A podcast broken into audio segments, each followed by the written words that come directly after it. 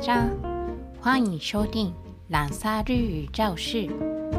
こんにちは、シンです。日本は今ゴールデンウィーク5月の連休です。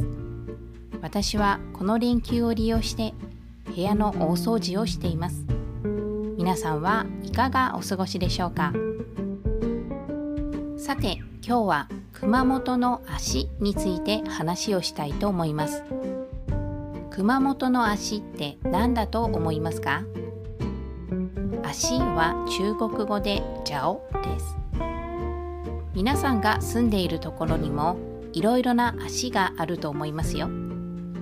例えば車バス電車新幹線。台湾はバイクモートーも生活に欠かせない足ですよね。足が何だか分かりましたか？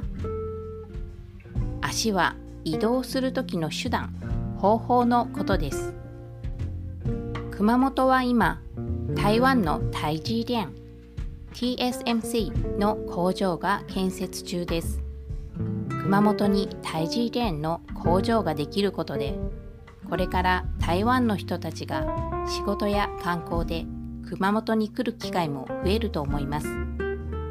そこで今回は熊本の足の一つ市電を紹介します。市電は城市的市電車的電で市電と読みます。市電は車やバスと同じ道路を走っています。熊本市内にある観光地の近くを走っているので熊本城を見たり熊本のにぎやかな街でご飯を食べたり買い物をしたい時それから熊本駅へ行く時にも便利な乗り物です。市電の乗り方とお金の払い方を紹介します。どちらも台湾でバスに乗る方法と似ています。まず乗り方です。市電に乗るときは車両の長さによりますが中央か後ろのドアから乗ります。目的地が近くなったら降りるボタンを押します。降りるときは前のドアから降ります。次にお金の払い方です。払う方法は現金か IC カードです。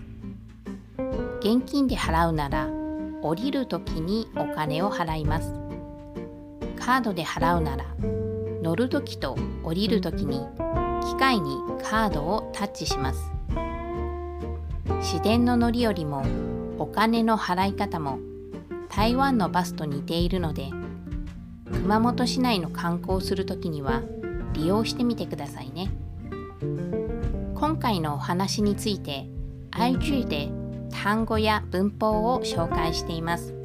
IG もぜひ見てくださいね。それではさようなら。